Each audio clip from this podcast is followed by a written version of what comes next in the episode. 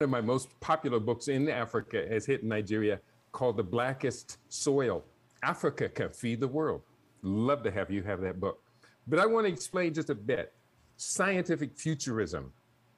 Scientific futurism includes formal disciplines, including demographics, science and technology trends, economic patterns, geology and planetary resources, sociology and culture, politics, environment, history, and climate change, the humanities, alternative futures analysis, health and biology, as well as trends in education and industry. Scientific futurism requires the intellectual organizing of data patterns across this spectrum of disciplines toward the aim of creating processes for traversing the future.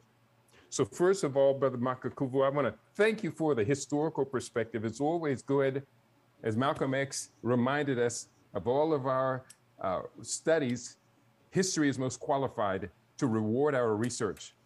And I'm reminded of this term called Sankofa, the Sankofa bird, a symbol that says it is not taboo to return to the past to retrieve that which has been lost so that we can move forward.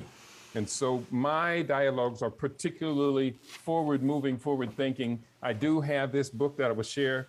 The book is called Africa Rising.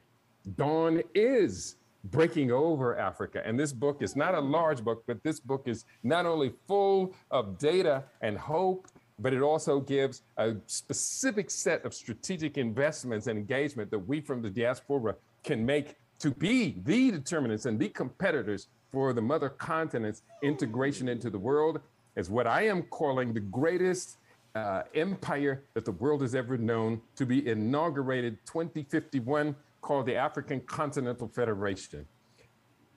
The African Union Future Developments. And Africa's future is positive. Africa's future is positive. I say it a third time Africa's future is positive, despite what you hear. My morning radios this, this morning literally told about two big contradictory ideas published within a month of each other. One that the 1918 flu impact on Africa, the US State Department says it killed a particularly high number of the young people, whereas a Kenyan researcher from the Kenya Medical Research Institute said, based upon a long list of sources that he said we examined for hours, that the flu epidemic of 1918 was particularly harsh on the elderly. So somebody's lying. Two absolutely contradictory stories means you and I have to do our research and validate everything we hear about our mother continent. The African future developments are very, very important. One of the key things I'll say about the African Union the African Union has jurisdiction over 55 nations on the continent. Their annual budget is $681 million in 2019 figures. If we look at the uh, uh, European Union, they have jurisdiction over 17 countries. Why then, if the number of countries the, A, the EU is serving is one third the number of countries that the AU is serving, why is their budget 280 times larger than the budget of the African Union? Now, I say that on the eve of African Americans getting ready to launch another 62 plus billion dollars in the course of 61 days in the Christmas holiday shopping. We, if we determine, could triple the budget of the African Union within six months merely by floating a sovereign wealth equity bonds. And it's not that hard to create. Couple, a few more points. I'm going to go through these as quickly as possible. Again, Brother Makakuvu, interrupt at any given time if you think something needs to be explained or if I need to pause.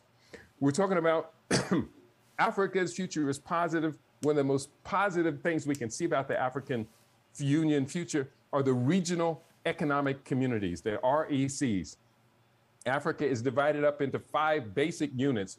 You have the ECOWAS community of West Africa, you have the Central African community of states, you have the Southern African Development Commission, you have the northern part, which is called the Arab Maghreb, but my favorite part, what I'm most directly engaged in, is the East African community, which consists of Kenya as the main economy there, followed by Tanzania, Uganda, which is my country of choice and engagement, Rwanda, Burundi, South Sudan, and to be incorporated into the East African Community Federation, which is scheduled to be created between 2021 and 2025. So they are actually doing it. The it's also going to include Somalia once the security stabilizes there, and two other nations have petitioned to be included in the East African community. They are Ethiopia and the Democratic Republic of the Congo. Once this federation is completed with just the six core nations now, it will be the ninth largest nation on earth. But if you include Ethiopia and the Democratic Republic of the Congo, it will probably come in as about the fourth largest nation on earth. And that then the party starts. We need to talk about moving ourselves here in the diaspora to our participation on the continent. They have had in place for about 20 years the African Growth and Opportunities Act. Unfortunately, the main beneficiaries of AGOA have been the US petrochemical companies. But that was not to preclude any of us from participating in this free trade agreement or lower no tariff agreement with, I believe, some 28 different African nations. But all of that has changed now because as of January 2021 was the inauguration of the African Continental Free Trade Agreement That's or right. Free Trade Area, AFCFTA. That's the biggest game changer of all. Why? Because the AFCFTA is the largest free trade agreement on the planet. Right. And that is a not only is it a great dynamic, and it's it's a lot of details. They got to put all this in place. They have just launched the East African visa. So now when I apply for my visa to go back home to Uganda in November, I will be able to travel without having to get another visa to Rwanda, Kenya, Tanzania, South Sudan, as well as uh, Burundi.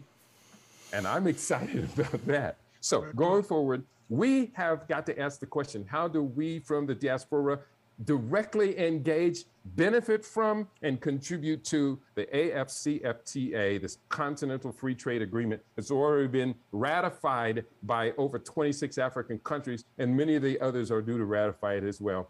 Let me stop you there, my brother. Let me stop yes. you there. My, uh, the production host has a class to teach. He's a he's a martial artist with Guerrero de Luz uh, in Brazil, and our productions come out of Brazil. So Ahmad, uh, we're gonna end the program, but we're not gonna end the discussion. Meaning that once we come out, he's gonna he's gonna put the production flyer on the screen, close out with the music, uh, and stop the, the production recording, and then we can continue the discussion.